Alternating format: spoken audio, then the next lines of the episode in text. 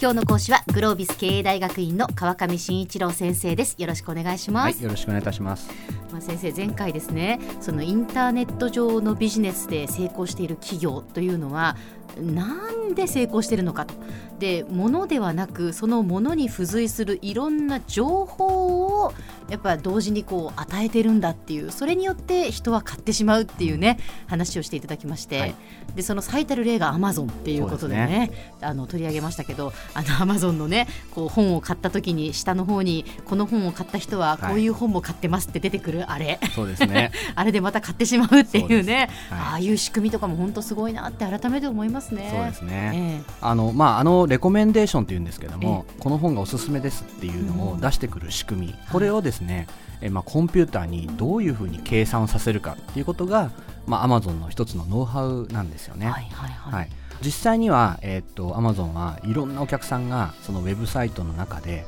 えーどのページをですねどういう順番で見て実際に買ったのか買わないのかそのページに何秒間滞在していてえーどこをクリックしたのかこれ全部実はデータで取っているんですね。すごい。でもインターネットははい。今やっぱりそれができるだけのもう処理能力があるっていうことですもんね。そうなんです、うん。そこができるので Amazon はこの本を見た人はこの本も買っていますっていうふうにおすすめができるわけです、つまりうん。見たんだけど他の商品を買ったっていうことを彼らは分かっているからそれがおすすめできるんです。でこれ普通のお店だとやっぱりできないわけですよね。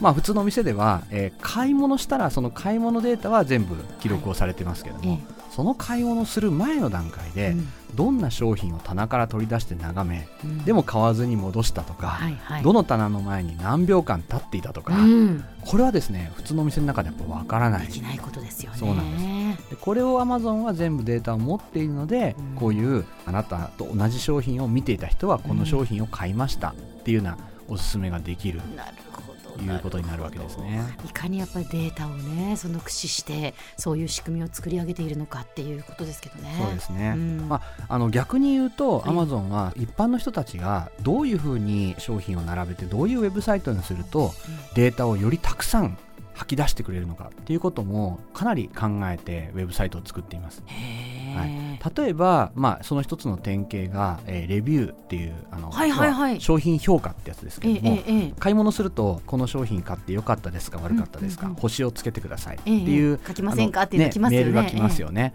であれでまあこう良かった悪かったっていう星をつけるだけでも、えーその人がどんな趣味どういうことに対する関心を持っていてどんな本をいいと思うのかっていうことのデータが全部集められていっています。はい、それからさらに例えばその本が良かった理由、ええ。えーどうしてこれを買ったのかとかそういったことも何かコメントあれば書いてくださいっうん。ていうのが、まあ、レビューのお願いっていう形で来るわけですけども、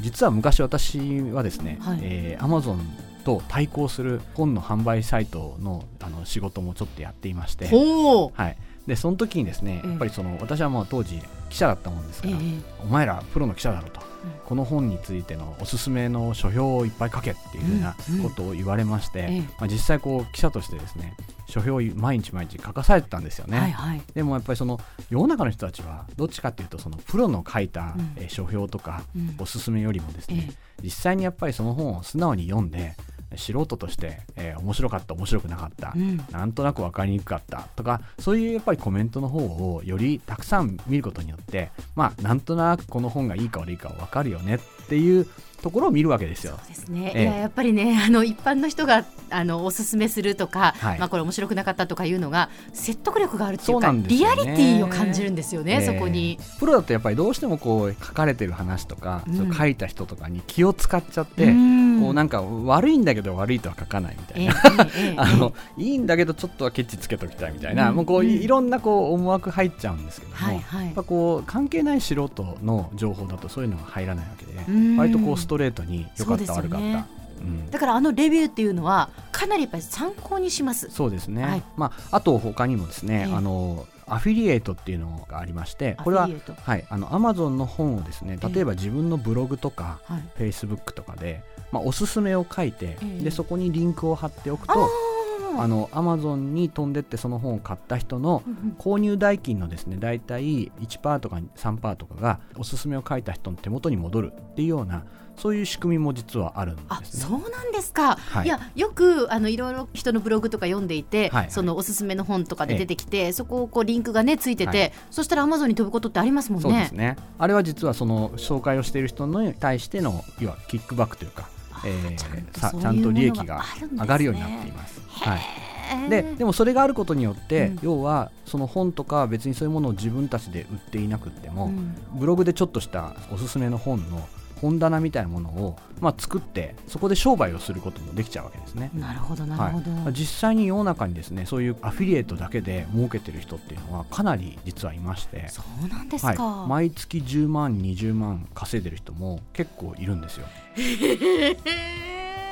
私もですね実は2005、6年ぐらいは、はい、アフィリエイトで1か月に大体2、3万円自分のブログでお金が稼げてたんですけどね、まあ、お金稼ぎが目的じゃなかったんで23万円だったんですが。いいお小遣いじゃないですか。そうなんですよ。まあアマゾンの本買うのにしか使えないんですけどね。はい。まあ、そういうふうなこともできるようになっている、つまりアマゾンとお客さんの間だけではなくてアマゾンの横にいるいろんなユーザーさん、ええ。ー、おすすめをする人だったりレビューを書く人だったり、そういった人たちも一緒になってそのアマゾンにデータをどんどんどんどん入れてそれでみんなで Amazon の商品についての評価をしたりあるいはそこでの売り上げが増えるような仕組みをこれをまあエコシステム生態系って言い方をするんですけども、まあ、そういうものがこう出来上がっていってるわけですよね。本当ですねもううまいこといろんな情報が自然とアマゾンに集まるように、はい、仕組みを作ってるってことですね。そうですねまあ、そういうのも普通のスーパーマーケットとかちょっとお店ではね、うん、お客さんがこの商品実はねすごくいいんだよっておすすめするっていうのはちょっと考えられないですしね。なかなか仕組みとして難しいでもインターネットはそれができてしまうそれが、まあ、インターネットのプラットフォームというものの意味合いなんですと。いうことですね。はいはい、そうですね。土台となるその本当にあのインターネットのこう利点ですよね、はい、それをうまく生かせばこんなふうにそのビジネスとしてきちんと利益を上げられるんだってい。うことですね。そうですね。では先生今日のまとめをお願いします。はい、えーまあ、インターネットの中でうまく、えー、ビジネスをやるためには一般のお客さんを巻き込んだそのエコシステム生態系を作るということがとても大事ですよね。ということが今日の話でございました、はい。今日の講師はグロービス経営大学院の川上真一郎先生でした。どうもありがとうございました、はい、ありがとうございました。